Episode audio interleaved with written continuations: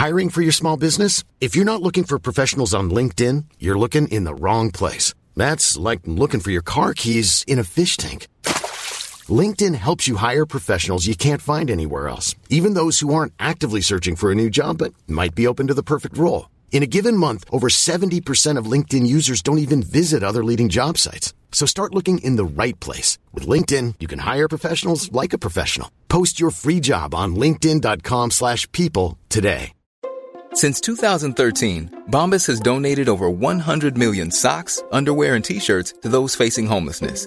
If we counted those on air, this ad would last over 1,157 days. But if we counted the time it takes to make a donation possible, it would take just a few clicks. Because every time you make a purchase, Bombas donates an item to someone who needs it. Go to bombas.com slash ACAST and use code ACAST for 20% off your first purchase. That's bombas.com slash ACAST, code ACAST. Real spoilers powered by ReviewSTL.com. Warning the following film discussion will ruin the ending of any movie you haven't seen. Example Bruce Willis is dead at the end of The Sixth Sense. See how I ruined it for you? Just like that. Here are a few more. Soylent Green is people! I am the father. Get it? Real spoilers. You've been warned. Broadcasting from the lush but not lavish studios located in the basement of the O'Keefe Institute for Advanced Film Snarkitude, this is Real Spoilers, episode 570 Misbegotten Sequels, Grease 2. Wow. You're welcome, Joe. Ah. The whole time I was watching this movie, and I had never seen this movie before. yeah. And knowing how I felt about it, all I could think of was Joe and how I could not wait to get his reaction. Yeah, because I was I was hate watching the crap out of it. So, because uh, yeah, because Kevin and I we, we we like musicals. A good musical, we right. totally dig. And uh, yeah. um and but this is not one. And oh my god! And if you already don't like musicals, I can't even imagine. Like me, did uh did your wife watch this one with you too? Uh, bits and pieces. She was I that was I I we watched this one first. Yeah. So like she's kind of bouncing around the house in and out. Yeah. But Gwen was like sitting on my chest, like laying down on my chest, and just I don't know if she was enamored by just the colors but she was like at, at different points she would just get up and walk away. Right. I was like, no, that's the right reaction, kid. Yeah. That's what was, I wish I could do that. Well, to be fair, I mean it is better than Monster Squad, so I get it. Whoa, whoa, whoa! I think edit that out. Kevin. I think there's a grand total of there's one good scene in this whole movie. I think the credits. Or are you not counting that? no, I was. I I think the the uh, reproduction number I think is really good. And oh ev- man, oh. and everything else in this movie is awful. I didn't I didn't mind the the principal and her assistant when they were doing the announcements. Yeah, and those were just I, leftover. I enjoyed that. Those were just leftover gags from the first one. But uh, yeah, yeah, maybe that's why I enjoyed oh, it. this, this movie and these songs. I mean, and again, like Tom said, I mean, I love musicals. We're Yeah. musical people, and these songs are so bad.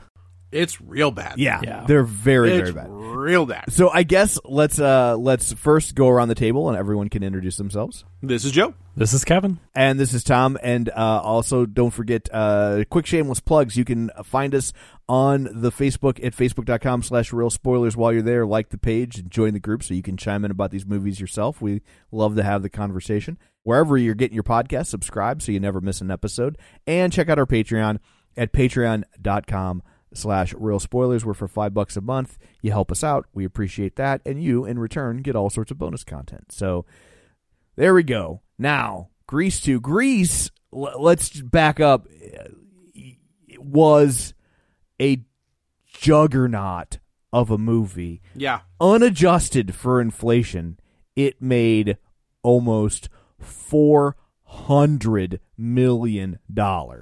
Oh Yeah, my god, nuts. On That's what is it for? What is unbelievable. what is that adjusted? I have no Out of idea. curiosity. I have no idea. But uh, Okay. but I mean, four It's hundred got to be closer to a billion dollars. Gotta be. adjusted. you know, because you're talking what 1978, and yeah, it's Yeah. got to be. and uh, that's on a six million dollar budget, Oh my god. and and you're not even factoring in the sales from the soundtrack. Oh, sure, you, sure, you know sure, what I mean? Like in all the money, because I mean that soundtrack sold like an MF or two, and so Yeah. like that thing was an absolute beast. And and uh and I will also say, I have your answer, Tom. uh, you adjusted it for inflation. One point five billion dollars. Wow. My goodness. Yeah, so the That's Marvel movie territory. beyond, yeah, like Yeah, so that's true. Yeah. So the the question then becomes what took them so long to make a second one, right? Like but uh but yeah, like this this that thing was a juggernaut, but I will also say that movie is enjoyable, Yeah. like but it's also not good. Like it does a lot of the same dumb stuff that Grease 2 does, but for whatever reason, and I think some of it is the songs are way better. Right. But I think also the cast is way better. yeah. Yes. But um but for but is it I mean honestly the only thing they're missing is a John Travolta, right? Because because Michelle Pfeiffer would go on to be a much bigger movie movie star than Olivia Newton-John. Absolutely. So so you have an, uh, someone who would go on to be an A-list movie star. But it's not the it's not the main cast though. That's not the problem. So the two main characters in this movie are fine. I like Michael. I think I'm like I think he's fine. I think he's charismatic. I like I think he had he carries himself a certain way. Like Michelle Pfeiffer is Michelle Pfeiffer, although I still think she's awkward in this movie. Yeah. But the problem is the entire supporting cast is terrible. And so there is nothing authentic about this supporting cast. When you watch Grease back from the 70s, the T-Birds are cool. The Pink Ladies are cool. As goofy and silly and as, you know, misfits they are or whatever, they are cool. In this movie, Are they? These T-Birds are the most piece of crap douchebag, not cool losers in a movie. You know, like there's nothing authentic or likable about these characters. Is this her first role? Like, how early is this in her career? It's very early, but I don't think it's her first role. She was wasn't she in an, an American Graffiti knockoff called uh Oh. like uh, Hollywood Knights? Was she in that?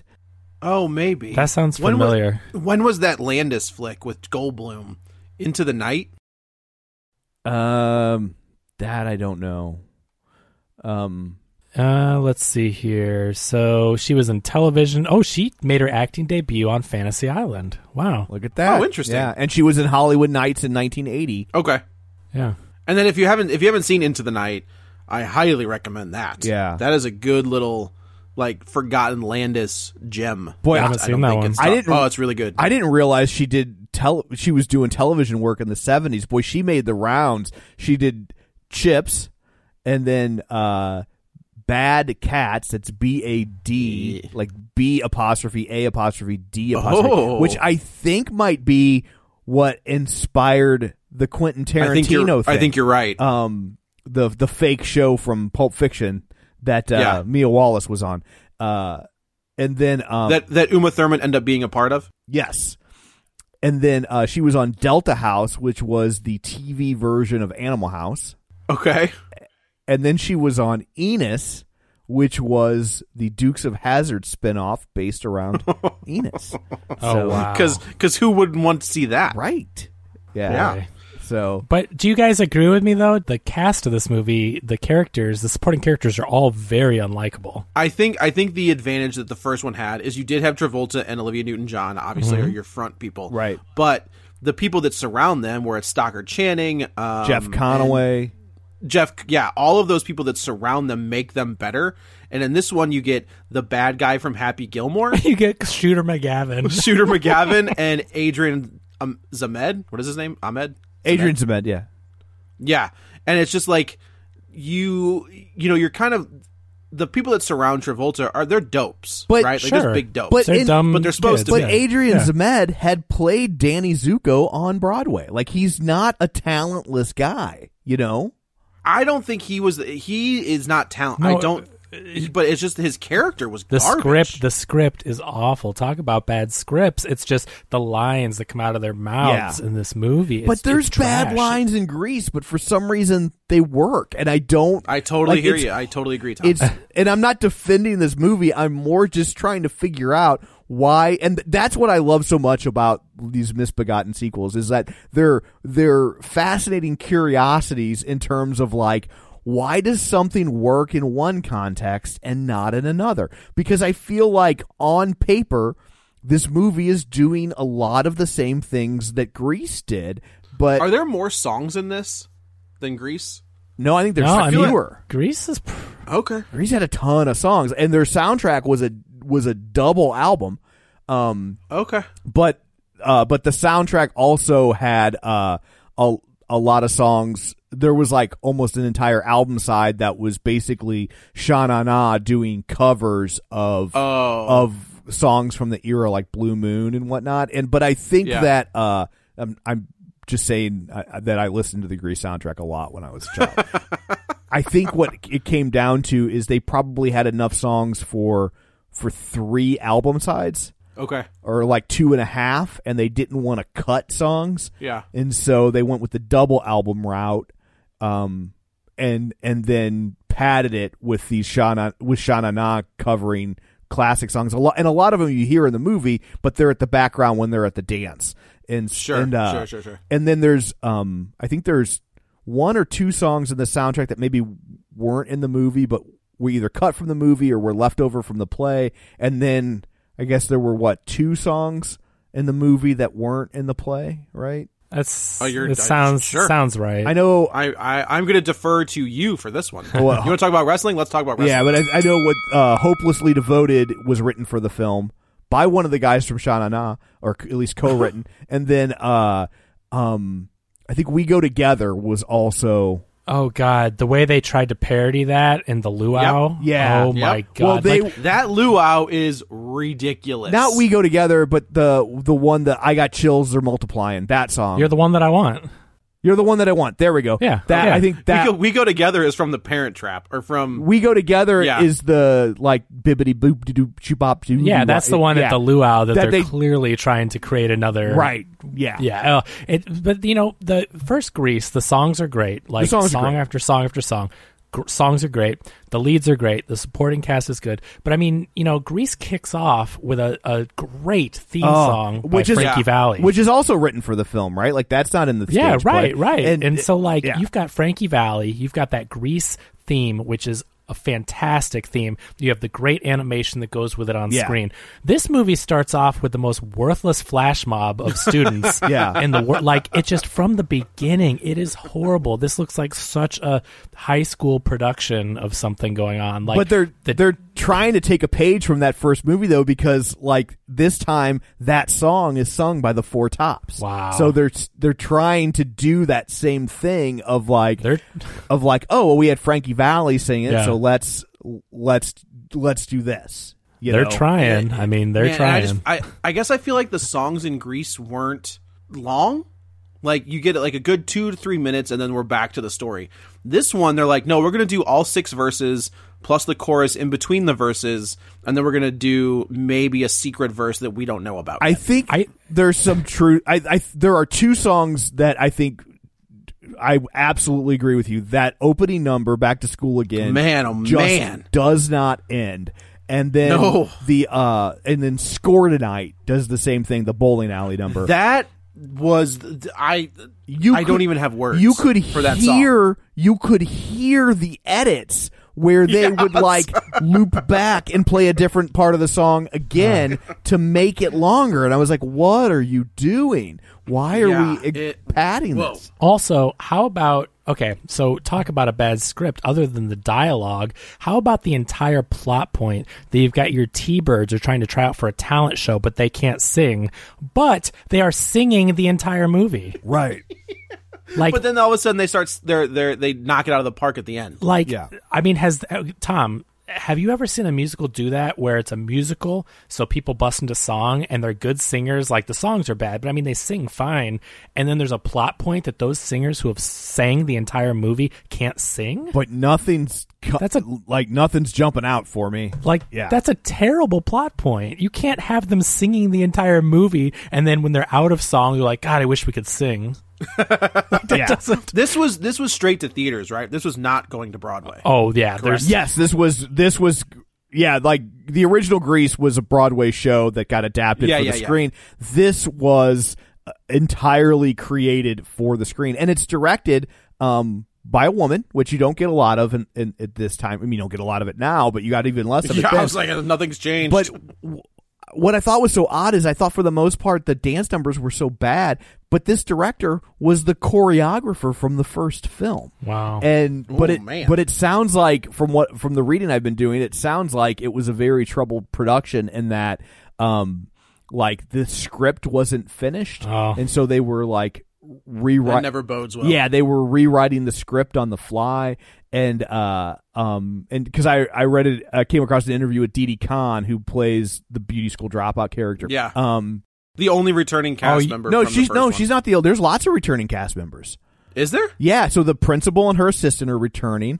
Uh, um. the- Sid Caesar? Sid Caesar's returning. That teacher that has the, the like the nervous breakdown, he was in the first one. Didi Okay. Conn was in the first one. So no, there are there are a surprising number. Oh, uh, Eddie Deezen was in the first Who was one. that? The really nerdy guy, uh, Oh, Eugene. okay. Um, who you've But seen what- play a nerdy guy, but but no, I get what Joe means though. Like No characters you give a about. you know, you don't get any of the T-birds or pink ladies, Right. And then you get you get Frenchie back, and she's in for an extended cameo. Like they did, they filmed three scenes with her because halfway through the movie, she never shows up again. I'm like, I was talking to Katie. I'm like, was she at the luau? Where did she go? they wrote her out of the movie. She oh. that, that so the, well, that's where I was going. Oh. Yeah. but that she said that like halfway through the movie they were like, "Yeah, we don't need you anymore. You can you Oh can my leave." God. And she was just like, I mean, like she She, just- so they wrote her out of the movie is- midway through, and then I think they realized they needed a stronger tie to the first film. And so Uh-huh. they, they ended up reinserting her scenes, but then they didn't film the back half of them. So there was Yeah. yeah, So this M- Michael, this, this is this Sandy's son? Cousin. cousin. Okay, Yeah, because it's only a year. It's uh, like That's two what I- years later. It's two years later. I, I remember I remember hearing Frenchie say Sandy, and I was like, wait, so we're even gonna mention that's we're gonna mention Olivia Newton John? yeah, I mean they're not. they're trying to connect it. I mean, obviously it's Rydell High. A lot of the teachers are the same, and and and uh, and I know originally like uh, Jeff Conaway was supposed to play the manager at the bowling alley, but then they decided not to, and then um. Well, they tr- they tried to get Tr- Travolta and Olivia Newton John that they were in discussions to come Yeah. back. I think for like a you know brief cameo, and Yeah. then they and then that fell apart. So You know Good. what what this sequel does wrong, like really wrong. So we've talked about our other bad sequels, and at least they try to recreate the first movie with certain archetypes, and Right. they, they they replace it with certain characters that are similar. So at least you get that feeling of either nostalgia or you know they worked the first time. Let's try it again. Like they replaced Danny Zuko, who is John Travolta, at, like you know at the pinnacle of his popularity, Totally. and his charisma and charm and everything. I mean, I know he'd been around for a while, but like John Travolta in Grease, that is iconic. Yeah. And then Yep. they replace him with this little dweeby douchebag, womanizing, like terrible Well, person. okay, okay. Now in now, okay, Danny Zuko isn't the greatest guy either. no, He, he's not I mean, the greatest. Summer but- Lovin' is basically all about date rape. I mean, Yeah. it's catchy, but it's not. It, it doesn't. It doesn't. So- so is age Grease super Lightning. well. Yeah. uh, So You know, like he's not the he's not you know his his whole game in that is trying to score with Sandy I, the whole Danny time. Zuko is trying to sound cool. I don't think that Danny Zuko. I think the the mistake you're making, and I'm not defending this movie, but I Yeah. think the problem with your analogy is you have mis uh, equated who Danny Zuko is in this movie. Yeah. Danny Zuko is Michelle Pfeiffer. yes, It's- and Michael is Sandy. and Michael is Sandy. Right. It's a gender flip. So like the guy that you're thinking of is Danny Zuko is really the I'm blanking on the name, the other one, the- Kenickie? Kenickie. Like he's Yeah. really Kenickie. And the, but the problem is is that Kenickie doesn't have a Danny Zuko to play Right, around. right. And That's so- okay. That's what I'm Yeah. trying to say is that like Yeah. so whereas you had Danny Zuko in this movie, so at least there was a likability and a charisma and a charm. You're given these four idiots that are not likable at all. Right. Or even Kenickie. Kenickie was you know a, a lovable loser or whatever you want to say. Like he was a you know, he was a too cool for school kind of guy. Yeah, whatever, but well, like, and but he had Danny Zuko. And the other, and I think the other problem is the T-Birds spend the entirety of the movie trying to take down the star of the movie who you're supposed to care about, right? Right, Yeah. Like right, so, right, right. so they spend the whole time basically attacking the two leads instead of so like Yes. they're against Michael because he's the outsider, he's Australian, he's a nerd, whatever he's supposed to be, and then and then uh and and then the the not the not Kenickie character is also mad at uh at Michelle Pfeiffer because she doesn't want to go out with him anymore. Right. and you also throw in the rival biker gang who's Right. mad at all of them. And that guy was also the main old- guy was in the first was in Grease, but he I think technically played a different character, but it's the it's Right. the same actor. Yeah, that guy played looked like he was 50. He's a weird looking Yeah, He's a weird looking dude. So so yeah, I mean it's this is basically the same premise as Grease for the most part. Uh, they replaced the prom with a talent show. Like which the way is they're the all worst talent show ever. Oh, it's terrible. But Like, like, okay- you're looking at the way they're getting dressed up, and I was like, you know, it's just a like talent show. Like, Yeah. you don't need to get all gussied up. this is what doesn't make any sense. And so Tom left to go to the bathroom, but I'm going to have to get an explanation from him unless you know about talent shows in this era, Joe. Uh, I know that you are the leading expert in uh, early 80s talent shows. I, I don't want to toot my own horn. I have very But- few areas of expertise: uh, wrestling, comic books, mid to late '80 talent shows. okay, great. Well, That's I'm glad that is where my right place. expertise lands. Yeah, So- that's why I was brought onto this podcast Ah. five years ago.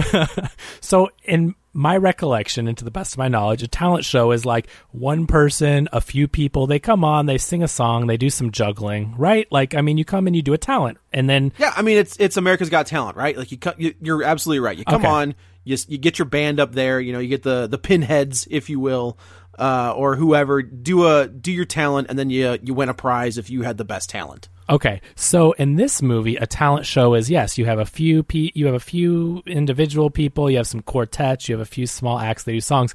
Then you also have a musical production going on.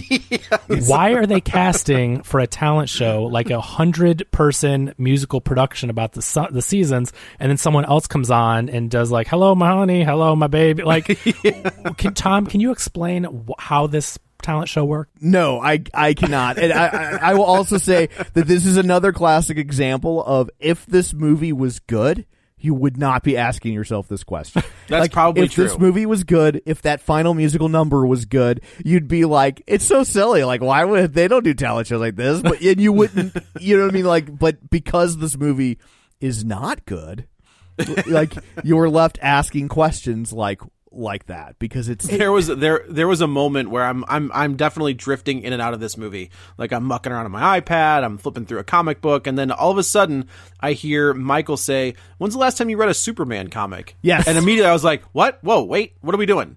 And then I do like her reaction. She's like, uh, "Not like this week." I she, guess. yeah, she's like not in the last few hours or something. yeah, right. But, like- and I was like, "Oh, I don't know. That's I'm out. Thank you." Well, because it, I mean, you get the I, I I don't know that they really sold the joke there, but like, He's doing Superman. yeah, he's doing Superman. He's like he's Yeah. like she's supposed she's Lois Lane, like she's dating Right. him and doesn't realize that she's dating him. But uh, but yeah, like it, it just uh, an interesting piece of trivia that I came across while while reading on this movie. That so. The goal was they were going to make four of these movies. Like they, th- this, like inc- including Grease one, so three extra ones There or were- four yeah. sequels. they were their plan was to do two more movies after this and then launch a TV show, right? And Okay. and uh which is very ambitious to think of trying to do a weekly musical TV show. Like a few people have tried. It's a hill most people die on, right? And I don't um, think that's true. I mean, Glee worked. Glee worked, but again, but it's a hill but cop rock. Yeah. What's tanked. that? Isn't there a Jane Levy show on right now? Yeah, that's Zoey's playlist, but they're recycling established songs. So does Glee. They don't use original Ah, songs. You mean like brand new stuff? Right, right. So, um, Crazy Ex Girlfriend did it. It's amazing. You should watch it. Anyway, um, uh, so the plan was th- three more sequels, launch a TV show. This movie tanked so hard it it it killed that. Right. Yeah, they don't But they- deserve to ever mention the word grease around Right. television or movies after this movie. but Like, they had started the projects, so they were Oh, Sure, they were still floating around out there. So years later, somebody pulls up what would have been the script for Grease 3, mm-hmm. retools it, Oh no. and you get High School Musical. No kidding. I mean that totally that Yeah. totally plays. I mean, yeah. If, if you think about a, a music about high school kids and the different archetypes, and Yeah. yeah, yeah, So here, okay. So here's my question about that: How long do scripts are scripts allowed to sit until they revert back to whoever? So like let's let's say I sell a script to Universal. I think that Universal owns it now because I, I'm not 100%, but it's always been positioned as someone bought the script, not someone licensed the script. So so okay. So I guess just, I'm gonna talk. I'm thinking. So right. So the rights to the Terminator reverted back to James Cameron. Okay. Right. So like, how does the how does that but those work? are that's not a script. Like he created characters Right. and property, and so James Cameron doesn't get the rights to the Terminator script. He gets the rights to the property. Like So he which- developed it, so he basically said, you know. I'm going to work with you to develop these whatevers, but it's my Yeah. property and at a certain time. You know, it all depends on the deal, but that's a little bit different than just like, here's this script you've purchased, this paper and words. I'm just thinking Yeah. that and like and Friday that that that that just happened with Friday the Thirteenth. Right? He couldn't reshoot Terminator, but he can make another movie with a T1000 and a Skynet and I see. you know- I see. Yeah. Okay. Well, that just happened with Friday the Thirteenth. Like it's a big. That's why we haven't gotten another Friday the Thirteenth movie since 2009. Oh, I just thought it was uh, good choices. You're get get out. uh, but like the there's a rights issue where like the the original writer of the first movie the the rights to the character kind of reverted back to him, but then Paramount was like, whoa, whoa, whoa, like that's ours. So it's been like it's been this battle to for the rights to the. That's why the the last Friday the Thirteenth movie wasn't called Friday the Thirteenth. Like it was called Jason Goes to Hell and Oh. Jason X. Like that's why they're not called Friday the Thirteenth. If you Okay. get like the box sets, mm-hmm. those aren't in there. Oh, like I they didn't stop that. at like they stop at like the eighth Friday the Thirteenth because the the rights have ch- changed after that eighth one. Well, that's Gotcha. also part of the problem the Bond franchise had with Spectre. Yeah. Uh, for so long, you know, and it's how they could make that Thunderball movie, even though it wasn't Thunderball Not or Thunderball. Never- say never again, which because it was yeah, a- right, 'cause right, it was right. essentially a remake of Thunderball. Like that's Yeah. how they could get away with that, but they couldn't really do anything after that. Did I tell you that's the that's the biggest bummer of like the reschedules is I was oh, man I wanted to see that movie so bad. So really looking forward to that movie. maybe we should go song by song. That would be a good way to go through this I think so. That's, this is on you, buddy, because uh, Yeah. I couldn't tell you. Oh well, I've just got the list in front of me, but it, I, oh, yeah. good, good, it- good. I, the song sure are burned into my memory. I can tell you that. I'll- So back Um, to so- school again, which I think that scene is still being shot. It's so oh My my god. God. it's so bad. It's the dance, the choreography is bad, the song is bad. It's it's just so terrible. If correct me, in the original Grease, is everybody in the school involved in every number? Like in the opening scene, to Not every like- number's a dan- a flash mob. That's the Right. thing. Like, But the- like, is every character when they when they break into song, it's just your main characters for that song, right? Like the rest of the school isn't involved in any of it. I think so because this stood out as like being a flash mob. Like to me, this was odd that they did it this way. I mean, I don't think you have anything until like we go together at the end, but then they're at like a Where it's like one- fair. like they're at a so, carnival. Yeah, so people are dancing because they're like having a good time or whatever. But uh, yeah, I don't think so. Um, Okay. So then we go to score tonight at the bowling alley. Oof. Which is just like, I mean, so first of all, this song or this movie to me, every number, every dialogue feels so forced. Yeah. Like I, I get that the first movie is about teenage angst and you know the the guys are trying to score and it's all about you know whatever typical high school stuff. But every single lyric and it seems like every piece of dialogue is so sexually charged. it, it is just like it's so desperate and so forced. Um, you know, so and, and most of the songs are all innuendos and it's you know so it's Every single song is. You mean for this one or for the first one? no no I okay. The first one I love. First one's great. Okay. So I'm not. Yeah. If I'm talking about, I mean, bad, Gre- Grease Lightning is definitely talking about his. Well, no, I mean, again, the the first movie, I get it. That's what Right. it's about that stuff. But every single song and dialogue Yes. about this one. So I agree. They're at the bowling alley, and it's about let's score tonight. So everybody's singing about scoring, you know, and and uh, it's just this horrible dance number. Um, Yeah. And let me tell you, it's interesting to see the difference between a musical, a popular musical in the '70s and in the '80s. right? Because the the sty- the tones of these two movies are so different. Oh, sure. It just Yeah, it's it's very uh it, it's int- you're right and I think it has to do with like the changing of the time, right? Like yeah.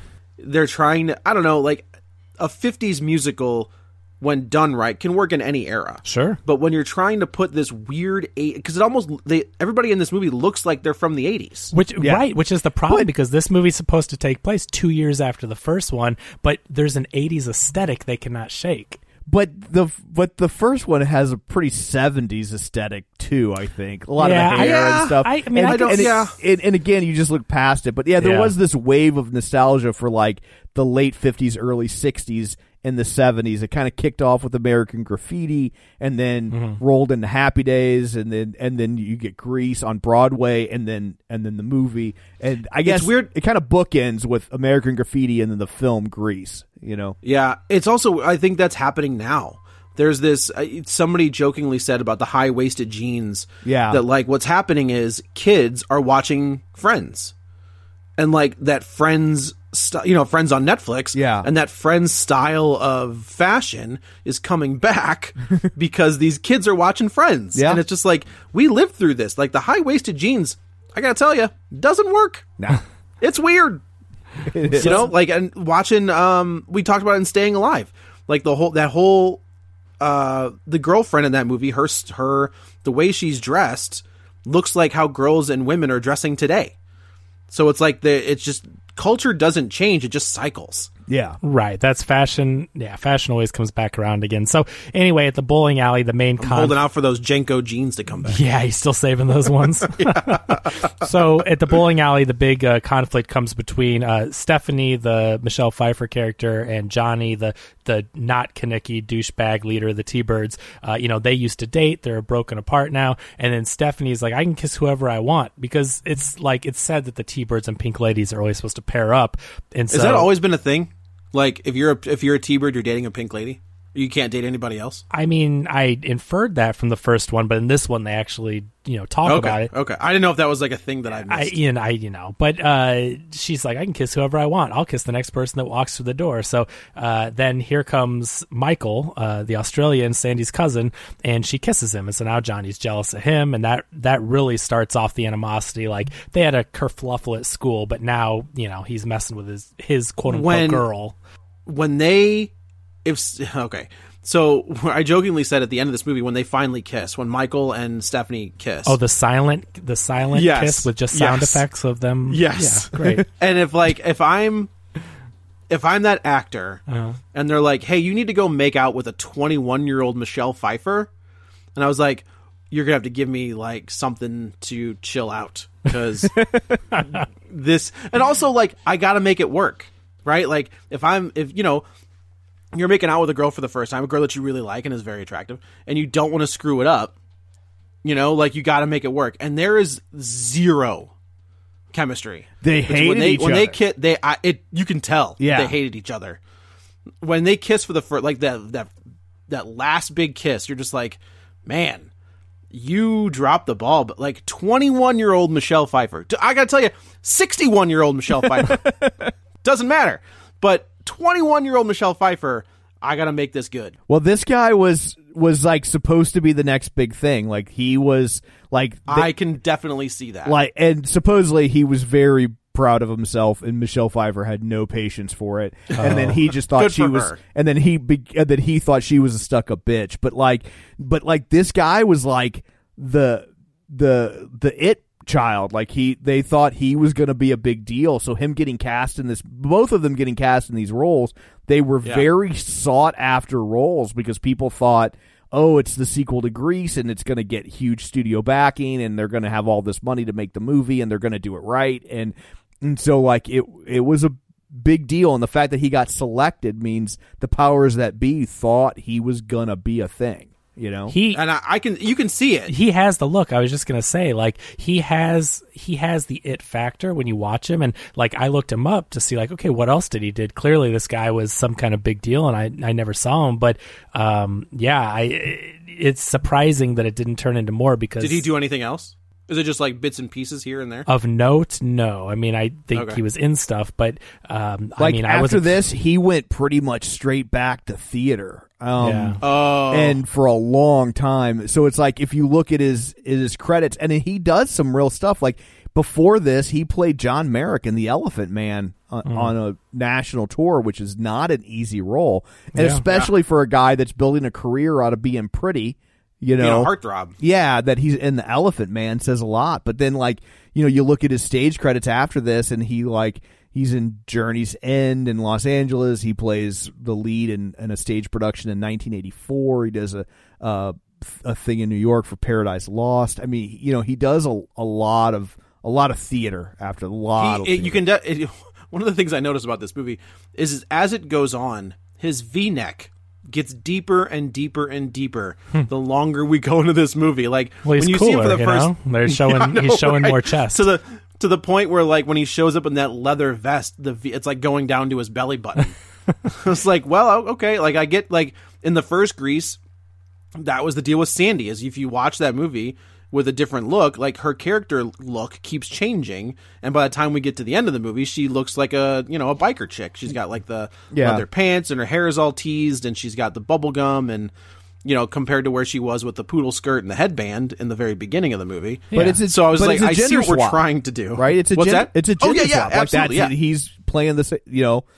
And uh, oh look, he, it looks like he also had a uh, he was on Dynasty, and then the spin-off of Dynasty called the Colbys that he did like between the two, like almost sixty episodes of that show. Oh, okay. so he got some work. Good. I mean, Yeah. you know, I don't want anybody to not work. This actor Yeah. is Maxwell Caulfield. I don't think we said his name. Just Oh, we for have not. The audience listening out there Michael. Is playing Michael. Yeah. So anyway, so that starts that whole thing off at the bowling alley, uh, and then we go to Brad. They go to the talent show. They're doing tryouts, you know, for this huge uh, musical number about the seasons, and then they go to this little, you know, number with there's these two twins that are kind of flirting with Michael, and they're you know they're just these randos uh, so they do that little number nothing big and then at the talent show basically michael is infatuated with uh, with the michelle pfeiffer character and and you know she wants nothing to do with him he's he's not a, a, a t-bird he's not a biker you know and this is where we get the song that everyone seems to love from this movie cool rider I mean, look, I think this is a bad song. I don't. I mean, it's I a know terrible song. I know i think people- it's bad too I know a lot of people dig it and like point to it as is the high point of the film, but I really it's I it's not good. i think awful. i think It's- i think michelle pfeiffer's bad in this movie i don't think she's good yeah. she so okay. She's a she's a she's a very good and accomplished actress. sure I don't I don't think her musicals aren't her jam. That's what I'm saying. Like, she that's- looks uncomfortable to me. Yeah. She looks she so just, uncomfortable. The, her dancing in this movie feels so like she's watching someone trying to mirror their moves. Like, am Yeah. I getting this Uh-huh. right? Like, nothing about her dance moves in this movie sell it to where John Travolta. Hell yeah, we all know John Travolta can dance. Uh, Olivia, even uh, e- even Olivia Newton-John well, can no, dance. of course not Yeah. even. I mean, yes, Olivia Yeah. Newton-John, she's amazing in it. I just mean like the leads and everybody, they're so charismatic and they're so believable, and that's why I say there's nothing authentic about most of the cast in this movie because they're doing bad choreography and bad songs, but then Yeah. also like in this case, Michelle Pfeiffer, like she's just not selling it to me. And she may be attractive, and I understand that in the '80s, I'm sure there's a lot of people that she was, you know, on a poster on their wall, and they thought she was gorgeous. Oh, I mean Scarface. Uh, you know, um, I think Scarface is is Scarface kind of her coming out party. Like that's the one that That's the first thing I can set her off think as like of superstardom. is like her being re- in a dramatic, a really good role. But the Fabulous Baker Boys. Oh, that's a good movie. I, I don't. Yeah. It was not a big hit, but it's a good movie. and she's fantastic in that. Yes. Yeah, so Cool Rider is her the whole time describing Ant describing. Man and the Wasp. Yeah. So that's her describing, you know, what she wants in a guy. So she's, you know, going all around the stage and climbing a ladder and doing all this stuff. But yeah, it just it, to me it just didn't work. I think there's a real nostalgia goggles type thing going on, and I get it. Like we all have those movies that you know, Sure. they're called deep. We fried thought about it with our last movie. Yeah. Th- this movie played on cable ad infinitum, and so I think Yeah. there's a certain window of of person that saw watched this movie Oh, over sure. and over again and developed an affinity for it. And I think that like I don't know that like present day really uh present day kids, teenagers uh, rewatch things with su- quite the same degree of frequency because the I think you're absolutely there right. There are so many more choices and you can go and select whatever you want on demand where Yeah. when you're a kid and you've got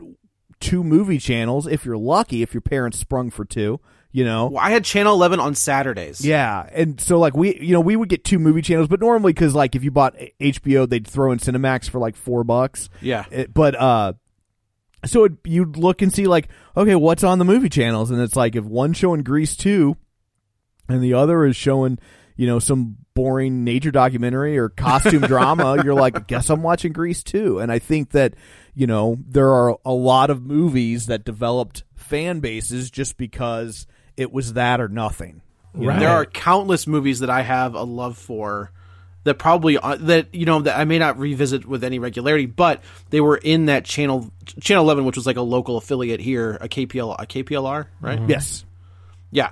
Um, like they, what they would do on Saturday mornings or Saturday afternoons is they would show three movies, right? Like they do, um, the after one at noon, one at two, and then maybe a third one, maybe.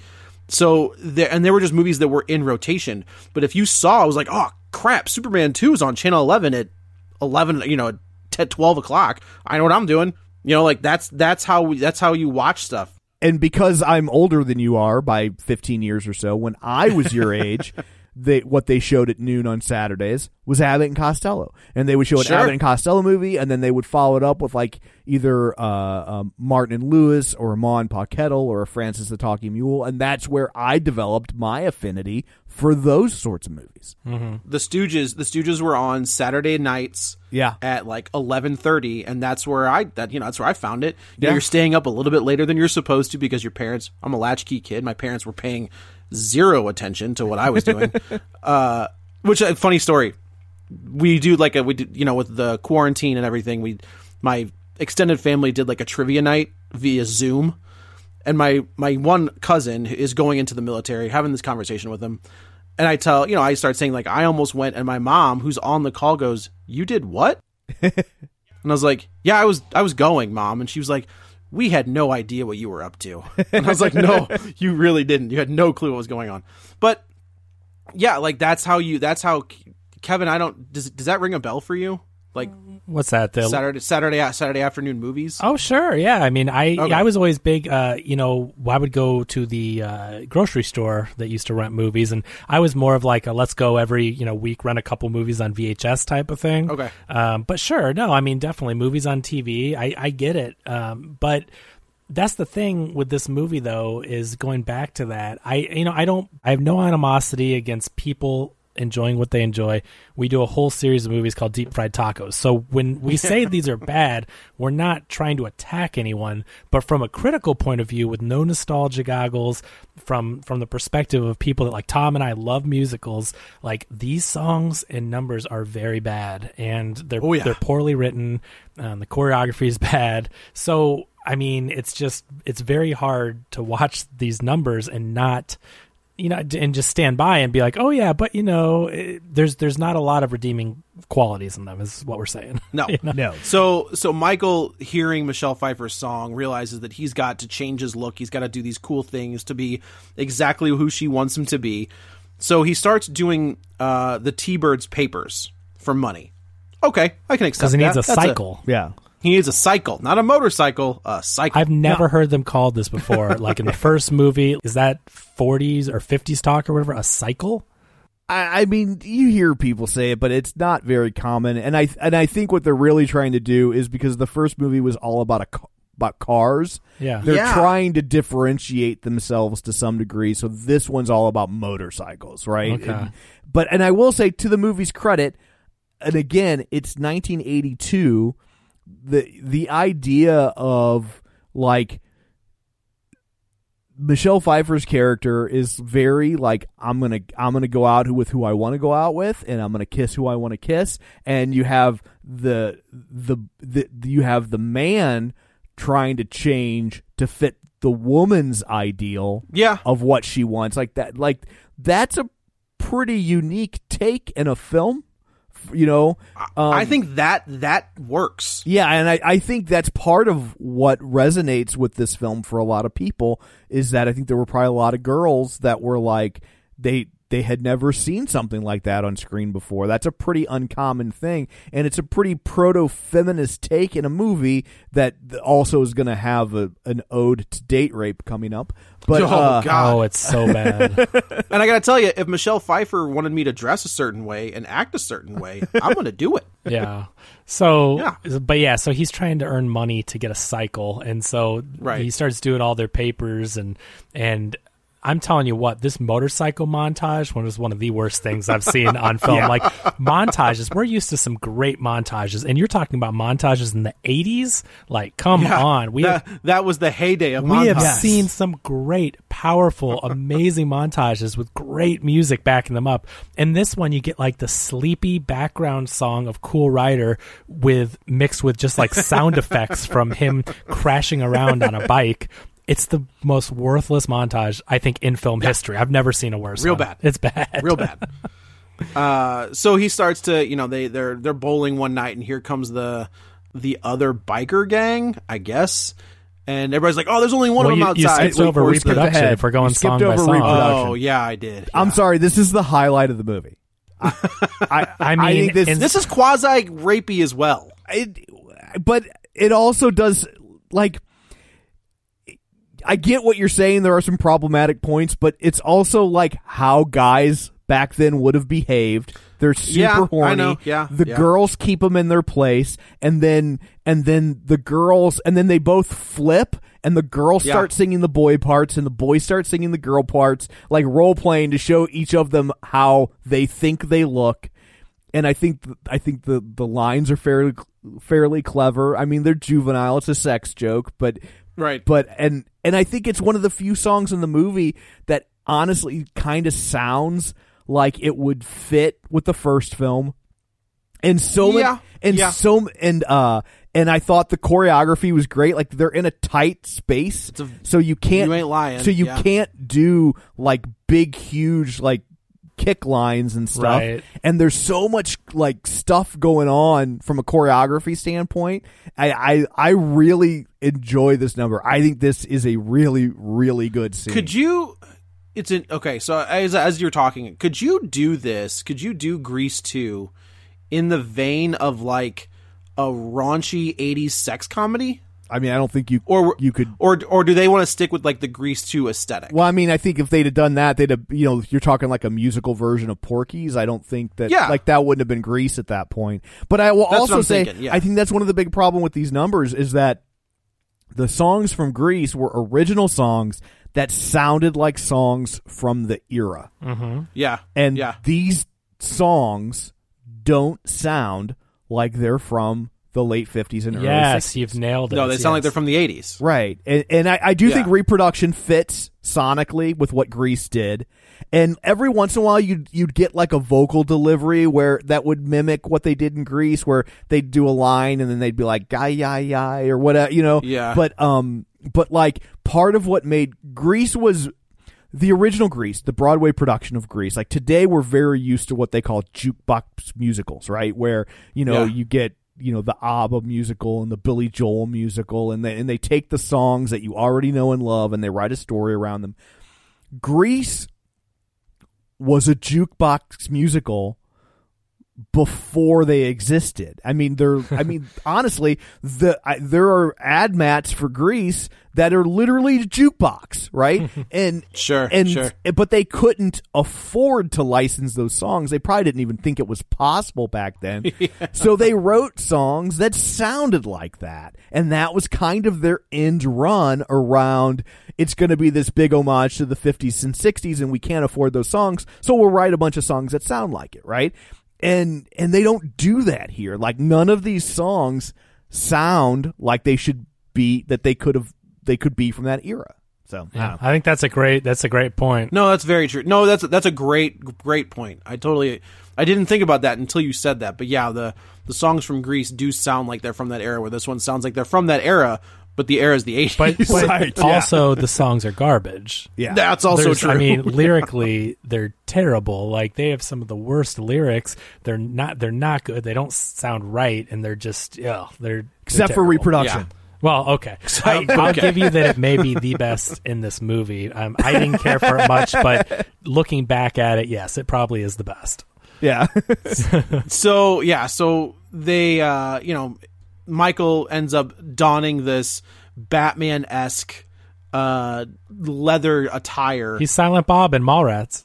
he is Silent Bob and Mallrats. oh, I wonder. I mean, it's the same look. Yeah. It's the. It has to. That that that could not have been on accident on Kevin Smith's part, huh? Uh. So yeah, so he shows up. That they're bowling. Of course, the rival gang shows up, and the uh, cowardly T-birds think that's only one of them. So they all go outside to beat the one guy up. But it turns out the entire gang is there, and of course they're just like, "Uh, I don't want to do this no mo." And here comes Michael on a motorcycle, and he kicks one of them, and he kind of shows off and he's in the matter of a week he's become a expert motorcycle rider guy um, and michelle pfeiffer falls head over heels for him um, so we've only got 10 minutes left in this podcast and i think we're doing 60 minutes of suck relationship is budding between michelle pfeiffer and michael michael decides he's like i gotta tell her i can't lie to her uh, he starts to develop a relationship with Mich- Michael out.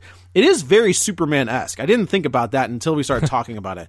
Where Michael starts to, she falls for super for not for biker Michael, and then like a not biker Michael has to figure out a way to make her fall in love with him too. Well, this is what we just talked about with Batman and Catwoman. I mean, I, oh, they got Michelle Pfeiffer twice. Yeah, I brought this. I brought this up a couple weeks ago too. Like, I love the idea of the you know don't judge a book by its cover type thing. This is like when Tom brought up "You Got Mail," that two people could be could like each other in one scenario, and then when they know who one another are, just because they know who they are, not.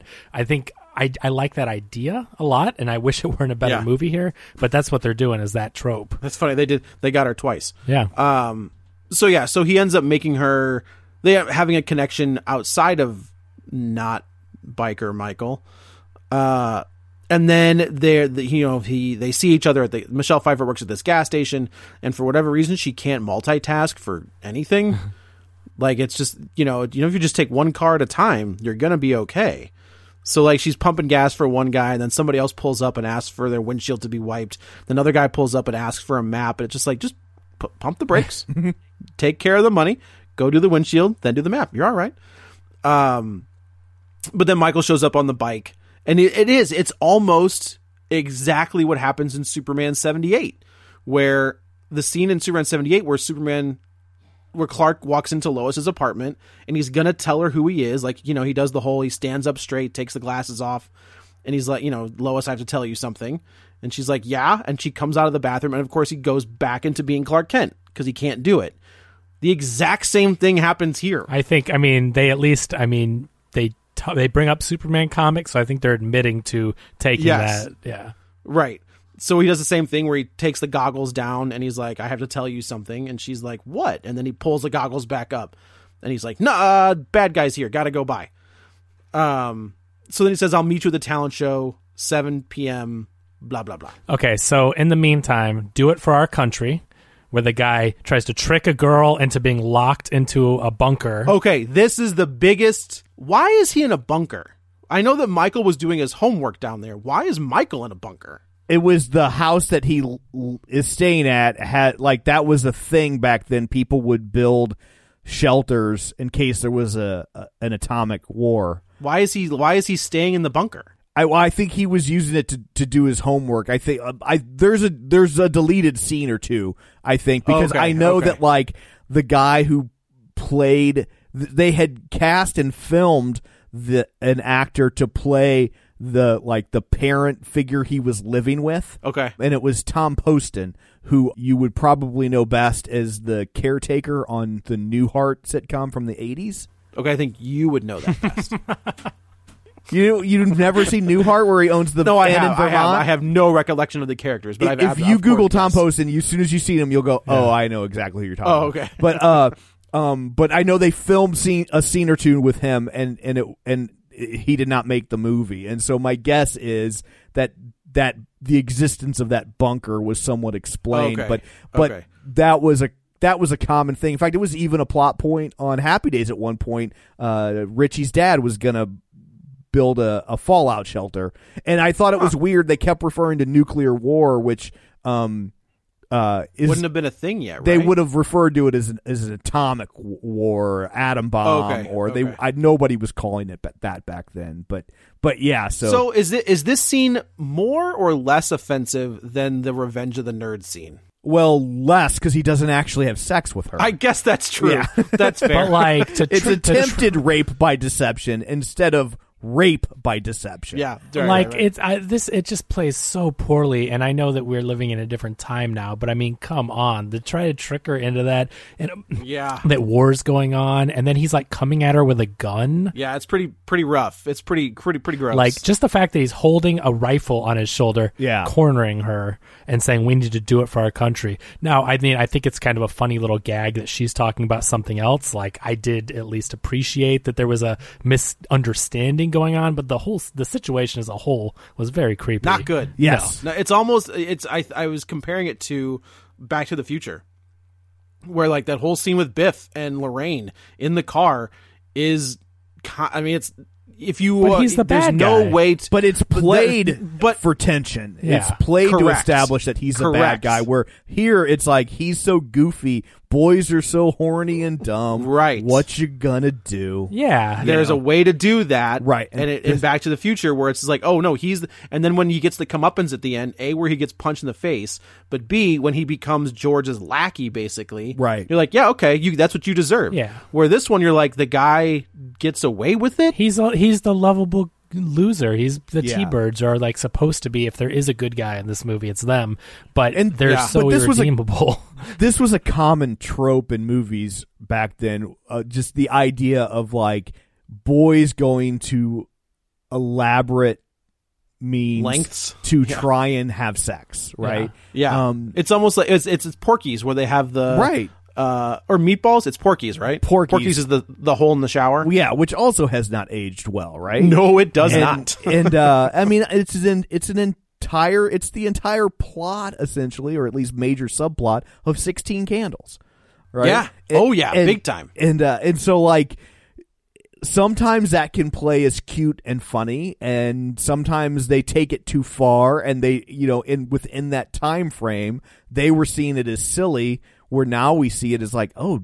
Dude, that's not silly at all. Like, No. you know, like in you you go to jail. if you look at a movie like Superbad, which is all about them trying to go to a party so they can get laid, but like Yeah. it never rises to the level of of anything appearing like force or rape. It's just they're horny kids that that want to have sex for the first time. You know what I mean? Well, it's also I think with all three of those characters, Michael Cera, Jonah Hill, and uh, McLovin.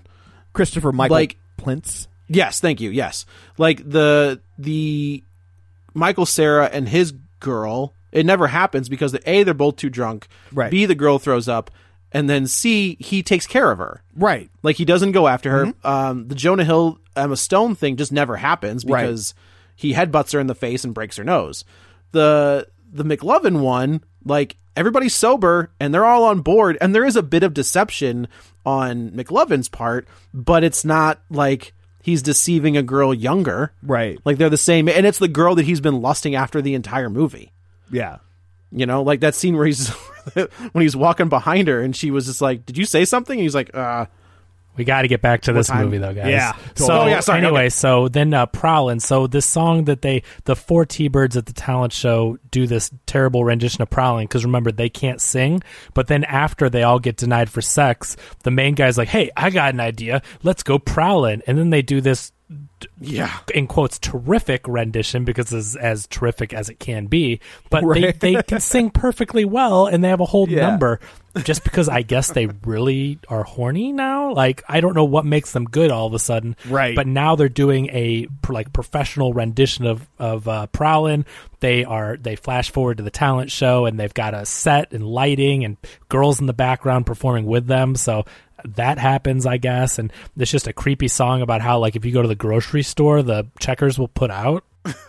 Yeah, it's it's weird the way they like. I know Grease has songs with sexual innuendos, and it's like, but they feel so forced here. Where in Grease they didn't, and Yeah. and when they did it, they did it in different ways, and there was an there was still an innocence about the film, Mhm. even though there were some some some raunchy parts, and uh, in a PG sense, uh, where this movie does not have like they like prowling is a is a good enough song, but just when it gets to all the grocery store stuff, it's just like, what is this? What does this have to do with Yeah. anything else in the song? Like, yeah, it's because there's no subtlety to it. Like in Grease, all those things went over my head. Like as a kid, I enjoyed the songs, I enjoyed the movie, but like I was too young to understand it, and they and it could work on two levels. In this movie, it's so forced, and they do not have subtlety. Like all the double entendres are just like hitting you in the face over and over again.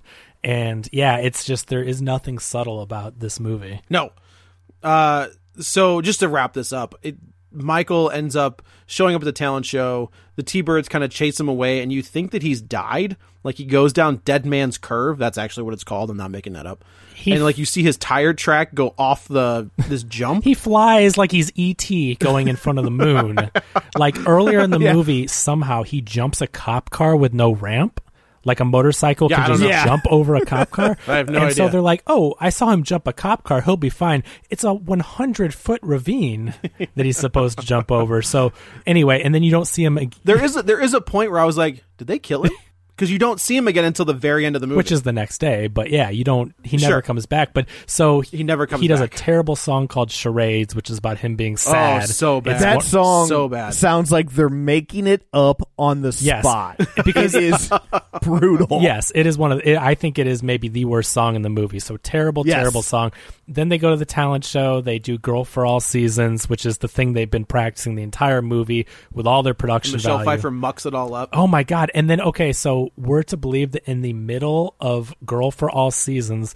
Michelle Pfeiffer goes into this like dream sequence where she's hallucinating and she's like do you guys realize how crazy she would look in the middle of Girl for All Seasons? Oh, I doing, know. Absolutely. doing this part, and then when she's done with this four minute like like she's gone and pretended she's doing this song. Okay, who's playing the music? Like the Girl for All Seasons music doesn't match her music. she would look insane. And then it ends, and they're just like, "Oh my god!" They're all clapping and applauding. Like You it- win. it's so in, like how how on earth did that? I mean, I know it's a musical, but even by musical standards, it's nonsensical. It's pretty bad. Yeah. It reminds me of have you ever seen uh, on YouTube the when they take uh, uh, Wonder Years and like edit out the narration No. and it's just Yes. like Kevin standing there for three minutes staring at his mother. That's great. Oh my gosh. So so yeah, so they go to the luau where they they not the prom, which is it's just like just call it the prom. What are we doing? which is like I, and which it's like not will always be together. They're trying to do the same thing, like waka waka Right. waka, shnik, you know, like it's bad. So they uh this is where the, the biker gang shows back up, and then here comes our hero dressed in an even deeper V. Uh, this one's down to his his ball hair, and then uh, they they they beat up the the bad guys, and he takes off his. well, you know why? Stephanie Because he jumps the pool because he has this magical Right. motorcycle ability to Some- jump any object. He's got springs. He's got springs in the in the. Uh, the- He's the- got a the pogo of the- cycle. yeah, and right. but for some reason he jumps the pool and every motorcycle just follows. Nobody him. else they can do it. Go into Yeah. the pool, and then you know what? You know what? That's it. That's the resolution. We never see That's the bad they- guys yeah. again. They don't get arrested. we don't see Yeah. them like, oh, you know, we're we're okay. You guys got us. Like it's just they're gone. We never see them again. Right. And uh, And so rather rather than letting Stephanie, Michelle Pfeiffer's character, break away from the pink ladies and kind of be her own person, they're like, "No, man, you're cool. You can be a T." and what about the not? Thus negates the entire problem of the movie. And what about not Kenickie? This guy is just like the guy that's hated him the whole movie because he jumped a pool and the bad guys fell in a pool. He's like, "Hey, give me a jacket." Let's see your how it fits. Like he has a change of heart. Let's give it to Evel Knievel over it's so here. it's so like like let's wrap it up. Like here's our resolution. I, I cannot stand movies that are just like uh we have to finish this all right now and then in one scene. Well, and we didn't even talk And about that's what this is. He's got this girl, this other pink lady that's totally into Oh, him. yeah. that he's dating. Yeah. That he's, but he like is still like trying to ditch her to get with Michelle Pfeiffer. Yeah. and and that is um That's Judy Lorna Luft. Garland's. That's right? Judy Garland's daughter. Yeah, Lorna Luft oh, it Yeah. is. is Paulette. Yeah. Yeah, oh, I didn't she's like that. you know she's the one that does she's the blonde and she's always got the Yeah. cleavage and like revealing outfits and everything Oh, wait, you mean the the girl, not the teacher? yeah No, the teacher is is Connie Stevens, who had Okay. who had who was in movie like there's some fan service in the movie. Connie Stevens was in a lot of 50s and 60s teen comedy movies and had some hits, and and uh, Oh, okay, and so was okay. Tab Hunter, who played the teacher that The- sang the, reproduction. The, substitute teacher. I figured he that dude was somebody. Yeah. they doubled down on him big time. yeah, and so Man, It was it, This- that was this supposed is to terrible. that was supposed to be their version of Frankie Avalon playing Teen Angel. Oh. That's what that was supposed to be. okay. And then all, and that's how this this is terrible. Sucks. and then also hard. the little girl that runs around the whole time that wants to be who I liked that little. I think I thought she was fun. Do you know who she is? No. That's the voice of Bobby Hill. that's funny Oh, really? Yeah, that's Pamela Adlon. I think is how you say her right name. yeah Okay. And, okay. Yeah, and so she was, uh, and she ended up on a lot of Louis C.K. shows, and she's the voice of Bobby Hill. And like, if you saw her, you would totally recognize her. She's been in a million things. She was just on This Is Us playing uh, Sterling K. Brown's psychiatrist. Um, Okay. She was on Facts of Life. She was like the girl that they like the troubled girl they adopted towards the end of Oh! the series.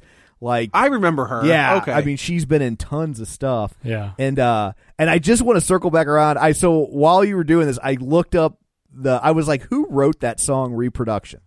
and so it's written by a guy named Dennis Lind or Lindy. I'm not sure. It's L I N D E. Okay. and I. And I feel like I want to bring him up because I found this fascinating. First off, there's a St. Louis connection. He used to live in St. Louis. He was in uh, the band Bob Kuban and the In-Men, who is a big local band from from this era, right? From the 50s, 60s era. And they had a, a song that was a, a big hit called The Cheater. Look out for the Cheater. And uh, okay. um, Bob Kuban's still alive, still plays in St. Louis all the time, and Huh. uh, um, but he so he left that band to go to Nashville and be a songwriter, right? And Okay. he wrote, yeah, look at this. He wrote "Burnin' Love" for Elvis Presley, like "Hunka Hunka Burnin' Love." He wrote that. He wrote, uh, he wrote, um, Bubba Shot the Jukebox for Mark Chesnutt. He wrote Baton Rouge for Garth Brooks, John Deere Green for Joe Diffie, and uh, maybe his short of Burning Love, his biggest song. He wrote Goodbye Earl for the Dixie Chicks. huh Wow. So Well, there you I just thought that was fascinating. So, but I yeah, mean, that- that- that's some pedigree for a reason why you may or may like that song. yeah, like and he like lived in St. Louis. I know Norman- you're a huge Dixie Chicks man. Yeah, he graduated. I, Goodbye Earl is a great song, man. And uh, Right. he graduated from Normandy High for our local listeners. So Well, there we go. well this was just i mean this was a train wreck. yes, There's- this was Thank God Michelle Pfeiffer was in this movie. I guess, but it's like, I mean, really, it was. I, I was hoping to at least have her be good in it, though. But like you said, Joe, I agree. I I just don't think musicals are her thing, and it was awkward. Uh, yeah, it bad songs, bad script, bad choreography, and uh, it was really just awful. Yes, it was very, very not good. but uh, so, uh, so next week uh, we will continue looking at misbegotten sequels, but we decided we're gonna uh, do come at this from a little bit of a different scenario since we're doing two movies a week. So we'll, I think, what we're gonna start doing for the for for the time being is we'll do an episode talking about the original movie that spawned it, and then we'll talk about the uh, the follow up movie that uh, misses the mark. So I love this. Yeah. idea. So, So, we get um, one good one at least for our weekly. Right. watch. By virtue of definition, the first one should be pretty good if it, it was good enough to spawn a sequel, Yeah. right? Normally, you don't get bad movies spawning sequels, um, which is why there has never been a Monster Squad 2. Oh, Shut your dirty mouth. oh. Well, be sure and bring in a copy of Monster Squad 2, and I will issue to you Oh, I'll, I A- will self finance a Joe just, heartfelt just to apology. spite you. At home on quarantine, Joe is going to make his family dress up and be monsters. I mean, Corman, Cor- Roger Corman did say he wants to see you know the uh, eight millimeter films that come out of this quarantine era. So, uh, so next week on our good movie, we will tackle. I, you know, I, the other thing I love about this is I know so many people they don't realize these movies exist, right? Like, so, Yeah. like we had so many people reach out that said that they were like, "Wait, there was a Sting II." Like these are these are alien concepts Yeah. to so many people because they've been for, kind of forgotten to time. And so next week we're going to talk about on the good end. Butch Cassidy and the Sundance Kid, one of the God. finest examples of Hollywood studio filmmaking of I would say the 70s, but I think it's technically from 1969. But uh, but and considered by many to be the greatest screenplay ever written, like considered to be a perfect screenplay. And uh, Hard to dispute. yeah, and so uh, that is a wonderful movie. There are actually two movies that grew out of that. Uh, we're not sure which one we're tackling yet, uh, so we will get back to you. So, but your choices would be uh, Butch and Sundance, the early years, where you've replaced uh, Paul Newman and Robert Redford with huge stars, uh, Tom Berenger and William Katt. Hmm. So, uh, Yeah. or but that was that but that was the screenplay was written in part by William Goldman who wrote the screenplay for Butch Cassidy so it's it's not just the same characters like it's got a direct tie and then the other one was a made for TV movie called Wanted the Sundance Woman starring Katharine Ross who played the Sundance kid's girlfriend and this and it picks up ah. after that movie left off so we're gonna watch both Decisions, decisions. and figure out which makes the most sense. But that's what you have to look forward to next week. Wow. Isn't that exciting? Game on, real spoilers, listeners. So if you're looking to do your homework, if you want to keep up with us, that's what you can can work on over the next week. So At least watch the first one. at least watch the first. Oh yeah, always watch the first. And one. if you've never seen the first one, you are in for a treat. I, you, know. ain't lying. Yeah. So uh, um, I guess let's go around the table and everyone can say where to find them. This is Joe. You can follow me on the Twitter at Joey Butts B U T T S twenty one. this is Kevin. Follow me on Twitter at Kevin R. Brackett. And this is Tom. You can follow me on Twitter at Roger Kubert or on Facebook at facebook.com slash Tom O'Keefe. Uh, you can find the show online, facebook.com slash real spoilers. While you're there, like the page, join the group. Of course, be sure and subscribe wherever you're getting your podcast so you never miss an episode. And don't forget our Patreon, patreon.com slash real spoilers. Five bucks a month, all sorts of bonus content, and you help us out, and we greatly appreciate that. So uh, that's it for this one. Now you know what to look forward to next week. We're going to tackle Butch Cassidy's. so thanks for tuning in, and until next time, Troy and Gabriella get the lead roles. Now you see just how the stamen gets its lusty dust onto the stigma. And why this frenzied chlorophyllous orgy starchy spring is no enigma. We call this quest for satisfaction a what class? A photoperiodic reaction. Oh, that's good. Oh, that's very good. Hey, I'm lost. Where are we? Chapter 2. Page five. Reproduction. Put your pollen tube to work.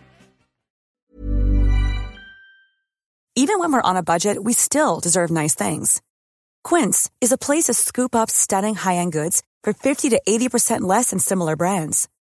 They have buttery soft cashmere sweaters starting at $50, luxurious Italian leather bags, and so much more. Plus, Quince only works with factories that use safe, ethical, and responsible manufacturing. Get the high-end goods you'll love without the high price tag with Quince. Go to quince.com slash style for free shipping and 365-day returns. When you make decisions for your company, you look for the no-brainers. And if you have a lot of mailing to do, Stamps.com is the ultimate no-brainer. It streamlines your processes to make your business more efficient, which makes you less busy. Mail checks, invoices, legal documents, and everything you need to keep your business running with Stamps.com. Seamlessly connect with every major marketplace and shopping cart. Schedule package pickups and see your cheapest and fastest shipping options from different carriers. With rates up to 89% off USPS and UPS rates. And with the Stamps.com mobile app, you can take care of mailing and shipping wherever you are. Make the same no-brainer decision as over 1 million other businesses with Stamps.com. Sign up with code PROGRAM for a four-week trial, plus free postage and a free digital scale. No long-term commitments or contracts. That's Stamps.com. Code PROGRAM.